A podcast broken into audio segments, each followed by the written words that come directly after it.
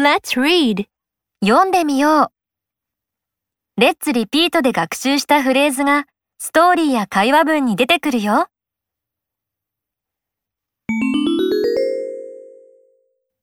学校がある日、タイラーはどのように過ごすのかな？I get up at 7:50. I walk to school. I do my homework after school. I wash my hands before dinner. I take a bath after dinner. I sometimes watch TV. It's 10:30. Go to bed.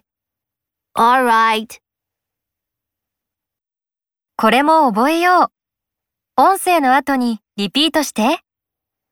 After school. 放課後に Before. の 前に After. の後で Sometimes. 時々 All right. わかりました。晩ご飯の時間です。タイラーとお母さんの会話を聞いてみよう。It's time for dinner.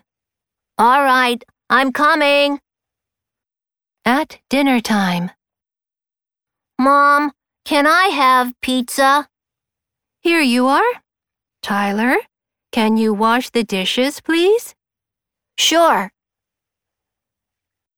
これも覚えよう。音声の後にリピートして。It's time for.